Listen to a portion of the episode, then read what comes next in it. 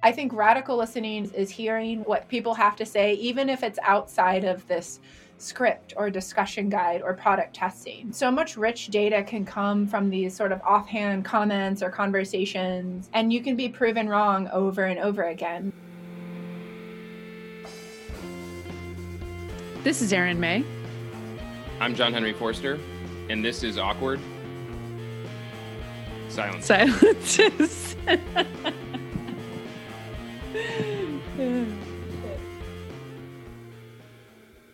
Hello, everybody, and welcome back to Awkward Silences. Today we're here with Babz Jewell. She's the principal UX researcher at Variant. And today, very excited to talk about a topic that I know everyone listening probably thinks about a lot empathy. But specifically, we're going to talk about empathy in practice aka inclusion. We'll be talking about inclusion as a practical, tangible way to practice empathy and, you know, dig into what this empathy stuff is and all of that. So, Babz, thanks so much for joining us. Yeah, thank you, Erin. And thank you for having me here to talk about empathy and inclusion. Very excited to have you. JH is here too. Yeah, I'm hoping I don't ask any unempathetic questions during this episode, so I'm going to do my best. Well, that's part of it, though, isn't it? It's practice. Empathy is a practice. So feel free to practice. I, I will be practicing. Yeah. yeah. I think humility goes a long way here. be be very wary of the person who says, like, can you say you're an empath without being too boastful? I don't know. I guess it, it is a practice we can all try to get better at, but you don't ever reach this sort of ideal state of pure empathy. Agree or disagree, Babz? Yeah, I would say it'd be hard to completely lose your ego. And I, I don't really think the goal of empathy is to lose yourself or dissolve yourself, but more like specifically locate yourself as hmm. an interpreter, as somebody who's collaborating with empathy. Of course, I think practicing empathy involves decentering yourself so making sure that you're not the lens through which you're viewing other people, but you try your hardest to recognize that lens and counteract it through empathetic practice. This is something we talk about in sociology and ethnography too. You have to recognize that you do have a role. You can't pretend that you don't, mm-hmm. but you know, just being very explicit about that. Yeah, I like that a lot. It's not this sort of Buddhist elimination of self, but rather eh, an acknowledgement of self and where am I in this and how is that informing what I see and know and believe as I evaluate others' experiences. You know, empathy, I think, is one of those words that sort of eludes a neat definition, which means it's an interesting thing to talk about for an hour potentially. So, what is empathy? You know, how do you kind of approach empathy when it comes up? What does that mean to you? Yeah, great. So I'm most comfortable actually addressing empathy in practice by explaining the way that I like to lead user experience research or service design, which is a space that I've been moving into recently in my new role at Variant, mm-hmm. which is a, a uh, trucking company. I would like, though, to provide folks with some context. So, I got to be a part of the very first cohort, Humanity Centered, which, of, uh, is, of course, is Vivianne Castillo's project. So, she had an individual on named Jor-El Caraballo, and he's out of New York City and he's a therapist. And his idea of empathy, I'll sort of uh, paraphrase it a little bit because this was helpful for me in setting kind of like a definition around empathy that is a little different than practice. Empathy is essentially the idea of putting yourself in someone else's shoes. You're really taking on or approximating what that person is actually feeling.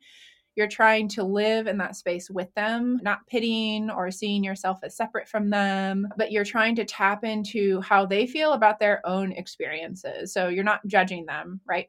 It's removing your own filters of what do I want or how do I feel.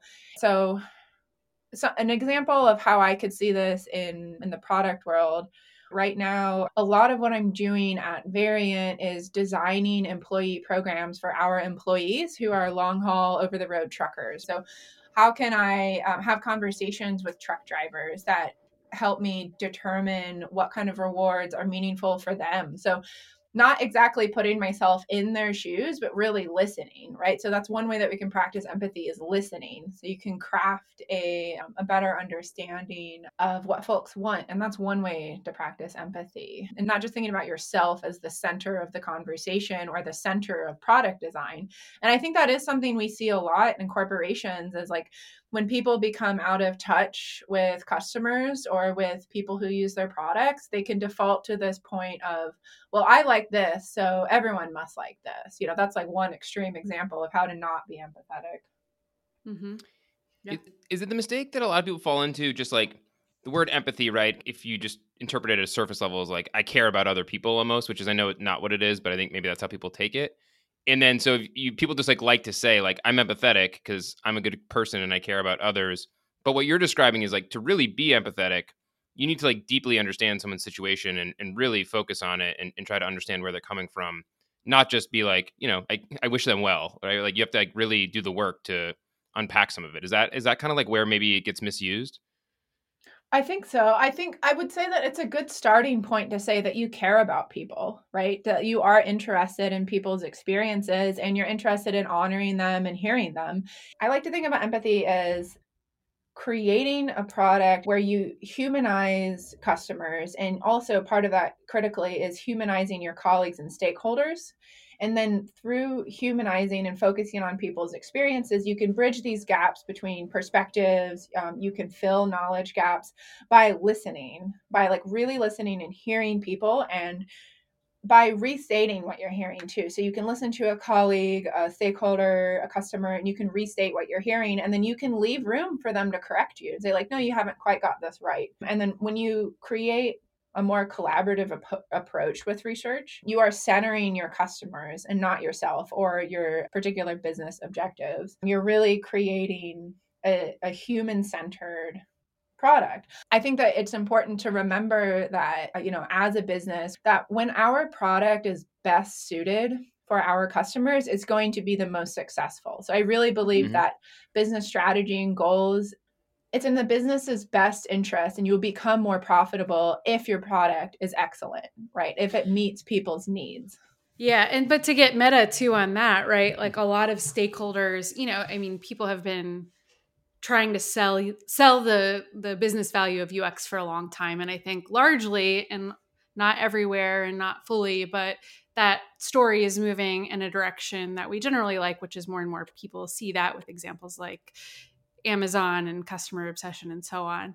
But there are, especially on, you know, the quantitatively minded side perhaps the you know the accounting the people controlling the purse strings and so on maybe a hesitation in some contexts to truly believe that and that a good user experience will translate into dollars. And you know i wonder can empathy be useful there too right? Where it's like well this person's they're not coming from a bad perspective. Like how can i you know understand where they're coming from with with that hesitation and meet them halfway or or bring that user perspective to them to kind of paint a, a picture of how meeting the user's needs is going to translate into dollars yeah, which is really why when I think of like an inclusive research practice, the first step is being inclusive with your stakeholders. So I before I start any research project now, and I will admit that like I haven't always been the most inclusive in my research practice. I've been a researcher for 5 years and for about 3 of those years I've been in uh, I've been working for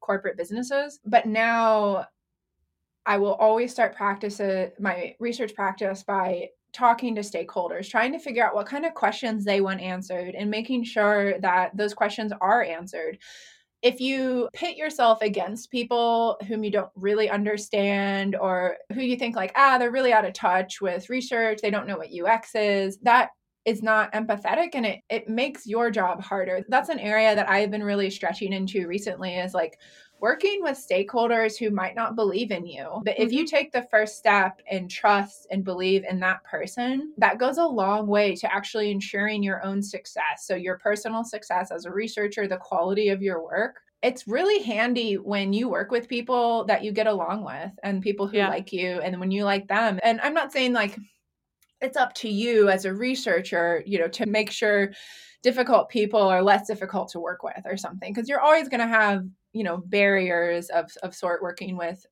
you know hundreds of different people. I do design workshops now like design thinking workshops a service design workshops because that's really how you're going to be successful as a researcher is that when your whole team is in alignment and when they come to you and say like hey Babz can you help me answer this question? Because you did such a great job last time. And you know i really feel comfortable around you and i feel comfortable that you can support me and you can make me successful you know along with yourself along with our customers that sort of thing. Yeah.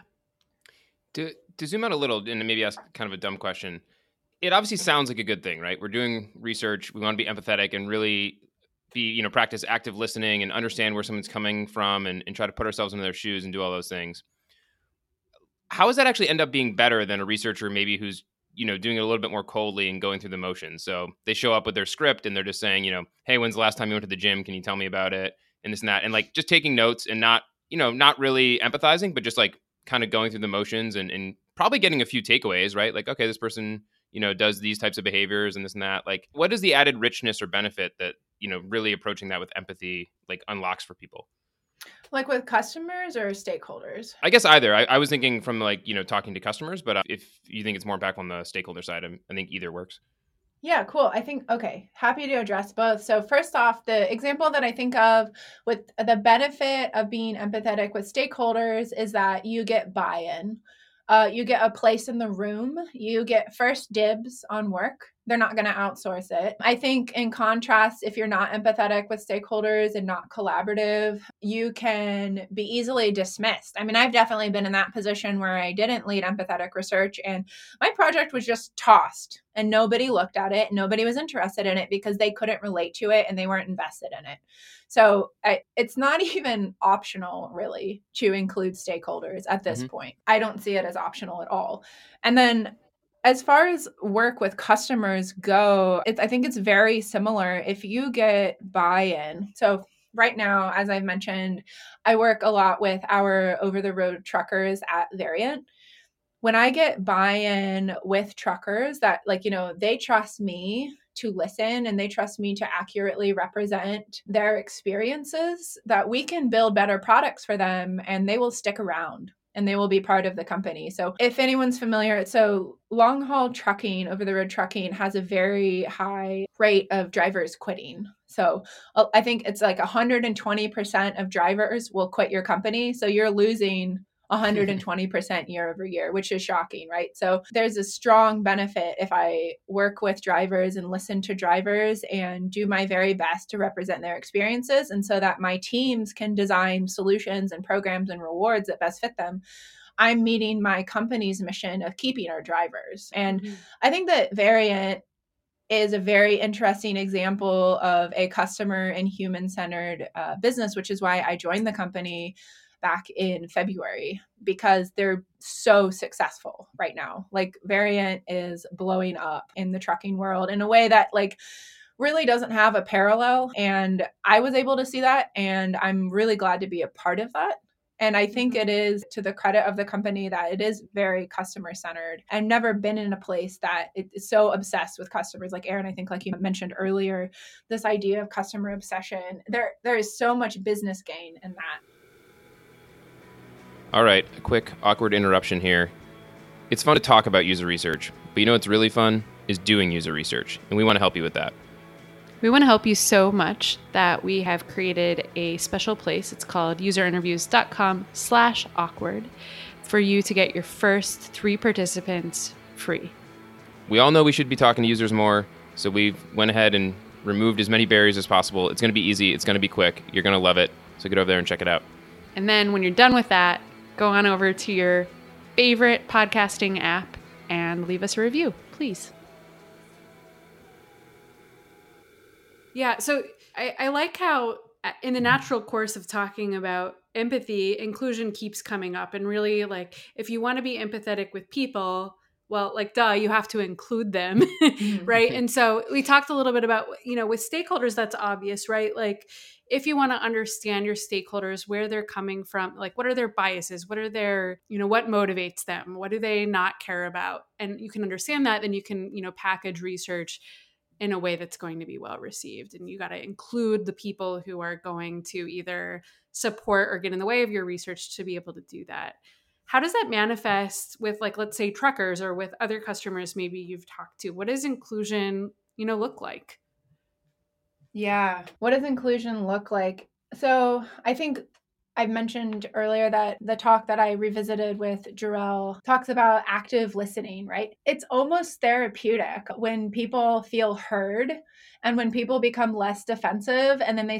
there can be this co-trust created and then I think really anything is possible. Like whatever questions you have that that person wants to explore with you, if you have this established rapport and trust, you're much more likely to be able to go there with this person and in my case building employee programs for truckers like i'm really here to make sure that truckers feel supported in real ways. So, I mean, my background is in ethnographic sociology. And when I shifted from academia to out of academia, the intention was to bring my research methodology to a space that was affecting people. Like products affect people, companies affect people. I believe that sociology uh, is very powerful. And I believe that through my sociological practice, I can help people like ultimately that's my goal is to help people right i mean mm-hmm. of course it's a job and i work for a for-profit entity but I think the reality is that most people do come in contact with for profit entities. So, like, what would it be like if everyone had this sociological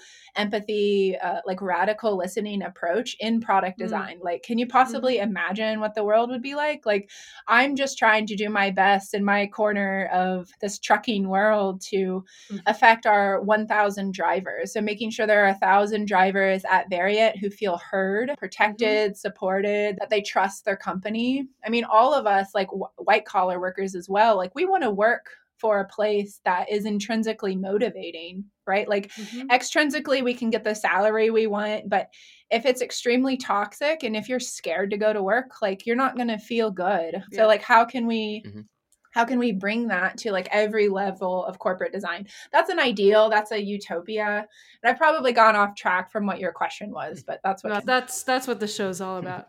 Okay. you brought up the um the sociology background in academia. I certainly thought of when i think of empathy and research you know i immediately go to the end user or the customer but it feels like what you have found is a bigger leverage point is really being empathetic and inclusive with stakeholders because so many good things cascade from there if you get that part right first. Yeah. Yeah, absolutely. I think somebody mentioned this already, but people can either be a proponent or a blocker for research, right? So people are either going to support me or be neutral or they're going to actively block my work. And it is really not in my interest to have people who mistrust me, right? So it is ground zero. I mean, I've been at Variant for like I think three or four months. And I've spent the majority of my time just getting to know people, right? To get people out of these defensive places to understand that research can help them be successful. Yeah, absolutely. I, I lead our growth team here at User Interviews, and I'm a big proponent of research as a huge growth driver, which, yeah, absolutely. You talked a little bit ago about radical listening, and I would like to hear more about what that is. Yeah, I hope that's not somebody else's term. We'll we'll look it up and give them credit okay. if it is. Yeah, but there's radical everything now. Radical candor, radical. I don't know. Yeah, yeah, but, uh, yeah. What does it mean to you, anyhow? I think if there's active listening, which is which is what, as mentioned, Jor-El when he was speaking with Humanity Centered covered. Active listening is first of all exhausting but it involves really listening. It's not picking out the data points that you want to hear, or it's not listening to half the conversation. It is listening to what people have to say. And then it's also considering people as experts in their own experiences. So this goes back to this dynamic of like, you know, of resistance. When somebody who's built a solution, let's say a product manager or whomever, or even a designer, right? Like, I mean, even as a researcher, you can be in this position where you're like, I'm not wrong. I'm correct. I know I'm right, right?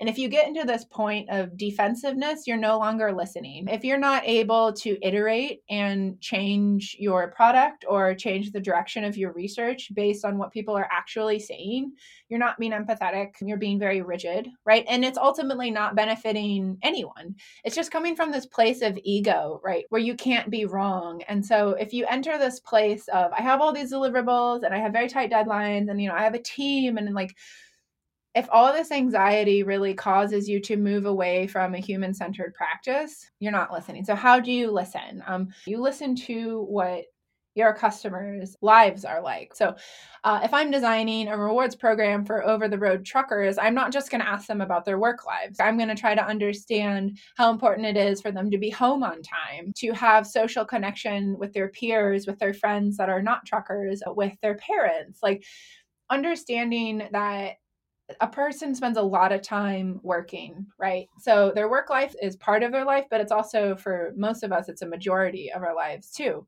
And that's the same with products, like thinking of how many hours a day you use your phone, right?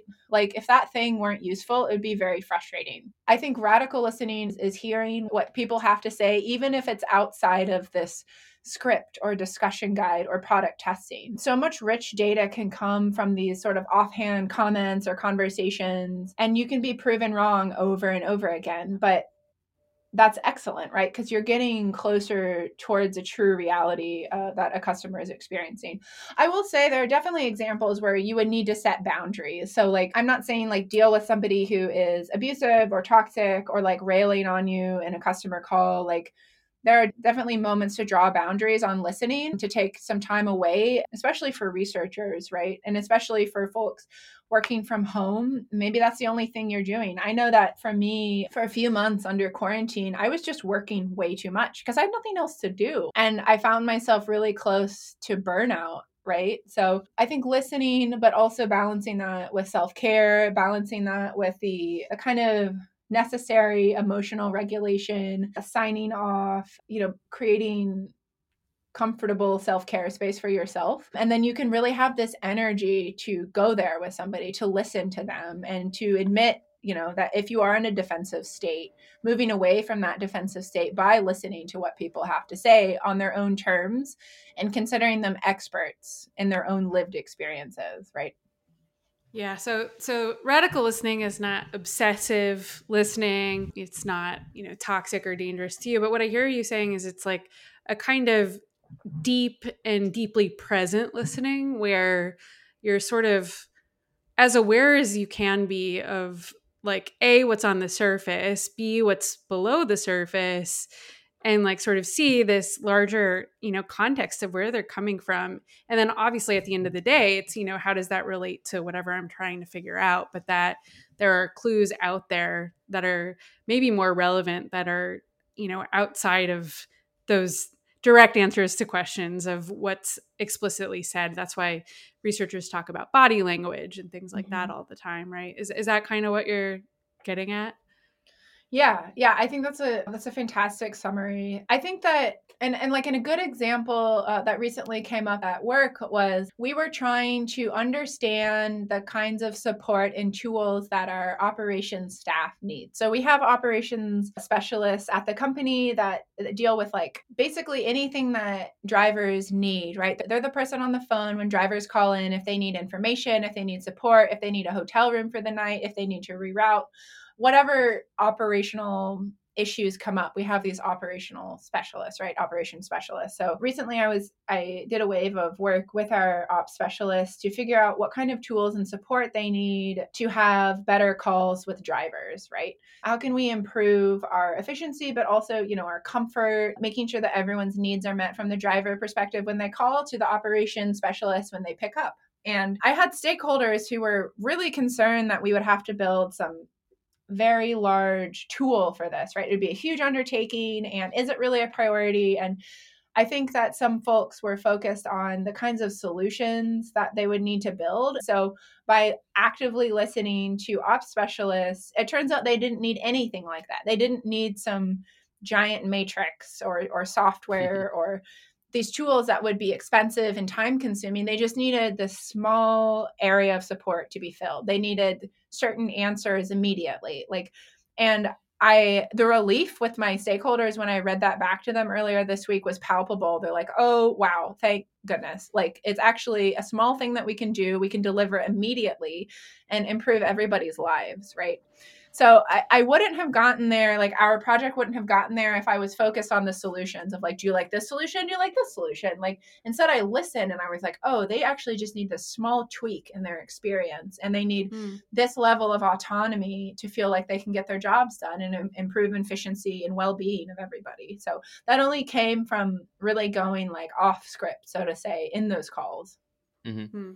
Yeah, there was something I read recently in uh, Teresa Torres' new book, uh, Continuous Discovery Habits, and there was just a sentence in there that really stuck with me. I think it's something along the lines of you can learn to balance like action with doubt. Like you can go in with a really open mind and explore and, and dig deep and, and really listen actively, and then still periodically like make decisions on what you're going to do next. And like there's you know I mean there's a way to get that balance. Like you don't have to just be paralyzed and only be in learning mode forever, right? Like there's mm-hmm. a way to mm-hmm. just to integrate that feedback and you know be really open minded and continue to listen to customers in a very authentic way, but still determine plans and say like, hey, for the next week we're going to build this, or you know, for the next month we're going to focus here, and those things don't have to be opposed to each other either. Mm-hmm. Um, when you are listening and you know, sort of taking the qualitative data in, and you know, like, what's my follow up question going to be? Right? Are you processing as it's happening or are you sort of like putting that in a parking lot for later right? Like my job now is to just like get good data and i'm going to get that by paying attention and asking relevant follow-ups. Or i guess you have to process obviously somewhat to be able to ask relevant follow-up questions right? But like are you kind of you know saving that analysis phase for later? Or are you like doing it as you go? That's an excellent question. And I'm sure that differs from researcher to researcher. But my habits around listening and around note taking is basically taking, I have these little gel pens at my desk and I color code a conversation as I'm taking the notes. I will circle things, I use shorthand. I kind of oddly, so I've had a few different lines of work. And years ago, I actually used to tutor Russian diplomats at the Russian embassy in Berlin, Germany. Uh-huh, um, As you do. yeah, right. yeah. That, yeah. yeah. So the reason that I bring this up is that I worked once with a man who was a uh, interpreter. So he was tri like trilingual is that a thing he has like three languages right and so we were working on his english interpretation so he could translate it into russian but part of that so i would read to him for 10 minutes and he would take notes like furious note taking and shorthand and then he would be able to almost verbatim tell me what i had said in, in the course of five or ten minutes of listening which is a lot of content so I realized then that note taking was critical, right? And I started developing note taking strategies of my own. And I think note taking does two things for me. It imprints the information into my physical body so that I can go back through the motions when I'm reading and like, oh, I, you know, I was scribbling here um, at this point in the conversation. It like connects my listening to like some like haptic feedback through drawing or through writing. It also allows me to highlight interesting points or relevant points in in the text. I go through loads of notebooks. I get these like very basic plain notebooks and i scribble. And i pretty much look at them one time. And i take notes so that i can talk to stakeholders afterwards. I like to have a regroup and say like hey i found these three things in this call. Where were standing out to me as far as they might answer business strategy questions or product design questions or wow i've never heard of any of this. Maybe we need to completely go back to the drawing board of what we think we understand about this problem space. I think having some physical engagement is critical for remembering and for actively listening for me. This is also where I differ from what I was taught in academia. So, in academia, when I got my ethnography degree, you would code every single word, right? And then from that, you could pull out this like grounded theory, which is, you know, a popular example of grounded theory is actually Brene Brown. She works with grounded theory. She does a lot of interviews and then she will code them and and pull out themes based on that. I don't always have time to do that, honestly. That's been one of my biggest adjustments moving from my sociology masters to this place of very fast deliver- deliverables, agile frameworks, what have you, you know pressing business objectives so i try to do analysis by writing and then also by organically following a conversation so i very rarely stick to any sort of outline of a conversation that I had preconceived because I'm usually not correct, right? Like I think that if you can predict a a script, so to say, or a discussion guide, like verbatim questions, you probably know too much or you're wrong. Like and I usually enter conversations where I know nothing and I have no preconceived notions of what I'm going to learn because that's the point of learning. So I will always ask follow up questions. I'll always take active notes. And then I will usually reiterate themes that come up. So in a conversation, I will restate, like, hey, I'm hearing these three things. Um, did I get this correct? I always like to ask for feedback with the interview subject as I go. Love it.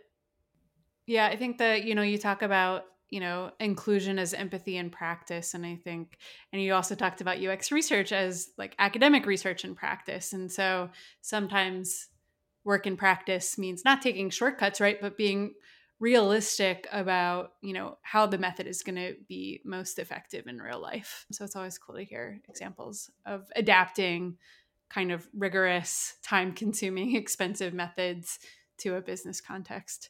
Mm-hmm. Babz thanks for joining us today. This has been amazing and awesome. Any final thoughts you want to share? No this is great. I appreciate you know to to be a little meta, like I appreciate the organic nature of this conversation. I always love uh, talking about methods, and then I think specifically our conversation on like inclusive research techniques, like that's my jam. So I'm really hoping that folks find some inspiration um, from our conversation today. Thanks for listening to Awkward Silences, brought to you by User Interviews. Theme music by Fragile Gang. Editing and sound production by Carrie Boyd.